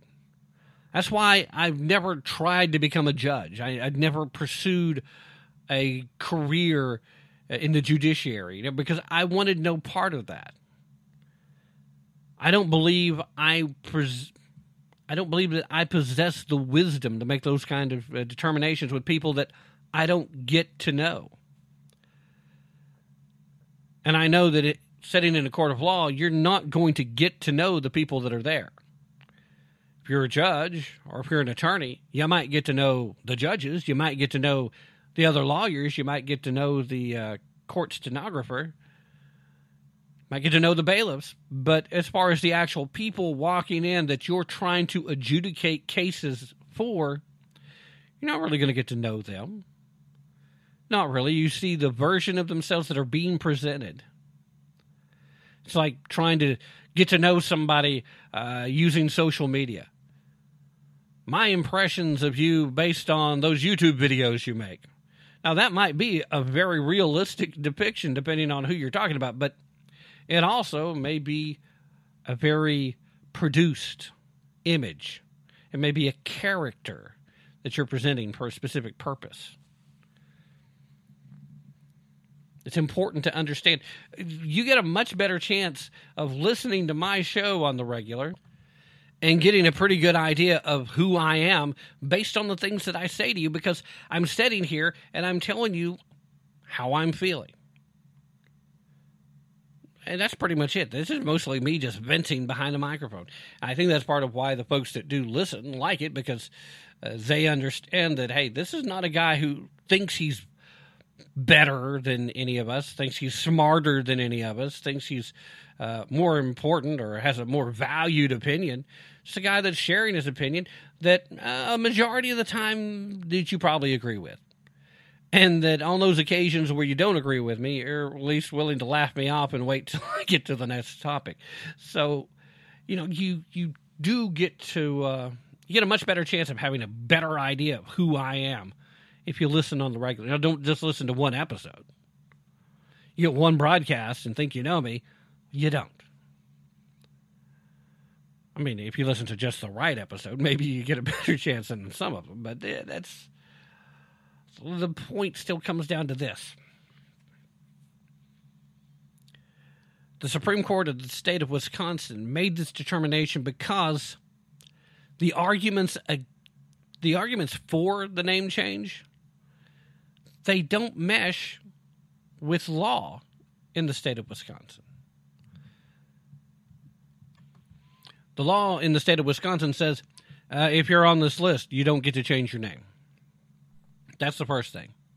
There's no special privilege for you just because you now identify as a different gender. That's the next point. No special privilege. You are being treated equal under the law. So you are receiving equal protection under the law. Legal argument that, well, uh, this is cruel and unusual punishment. Wrong on both counts. Number one, it's not considered punishment to be on the registry. Now, you can make the argument all day long that you're not going to get on the registry if you're not being punished for having committed a sexual crime. Well, that part is true.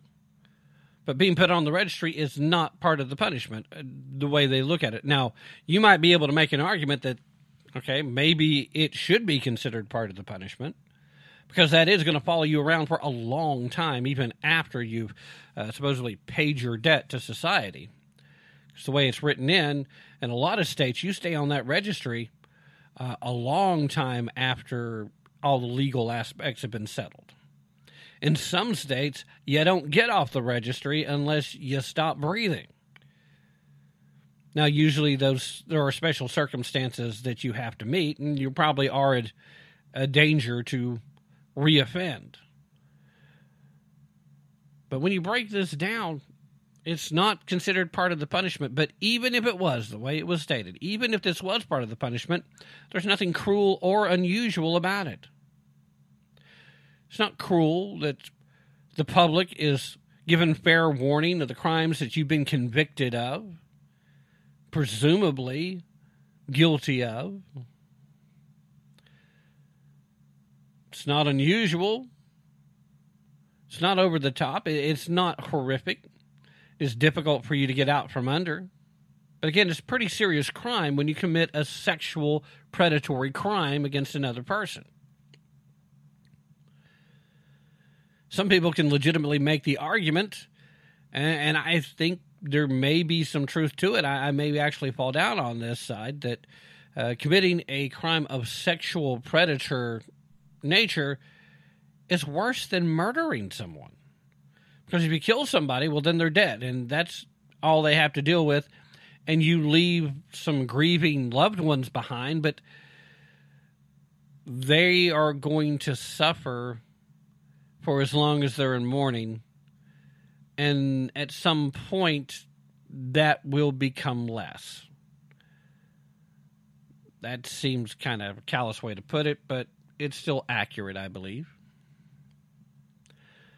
But if you perpetrate a sexual crime on someone, that is going to stay with them for the rest of their lives. And that's going to affect every relationship they have, not just with other people that they might want to have a sexual relationship with, but everyone their parents, their siblings,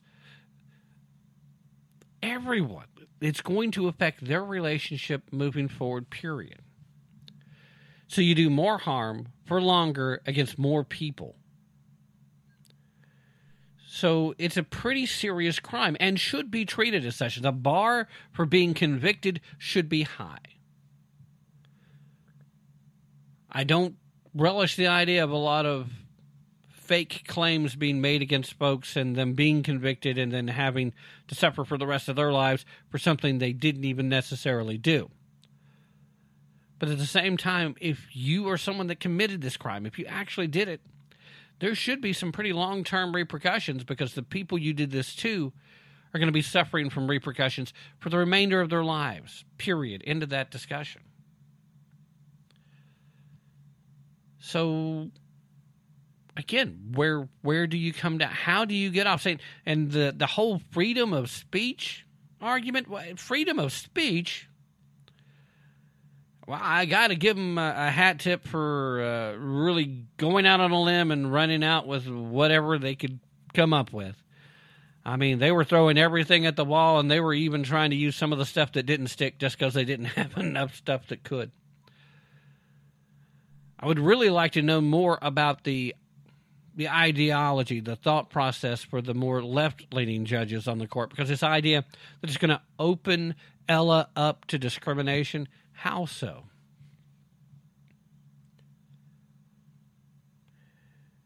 And again, I would say that Ella, even though it was a mistake of youth, even though this is more than a mistake for the victim, could have all been avoided, every bit of it, if instead of, you know, having to make the argument today that you become transgender, if if you just never done the things that got you on the sex registry in the first place. That seems like a much simpler solution. And that's going to have to be where I leave it for today. Ladies and gentlemen, thank you so much once again for being here. As always, I appreciate it. And remember, don't take my word for it. Definitely, definitely don't take their word for it. Be prepared to put in some effort, and most importantly, use your brain if you really want to tap into the truth. Meanwhile, one parting message for Joseph Robinette Biden Jr., and then I'm out. This is Tim Tapp. Let's go, Brandon. Hey. Let's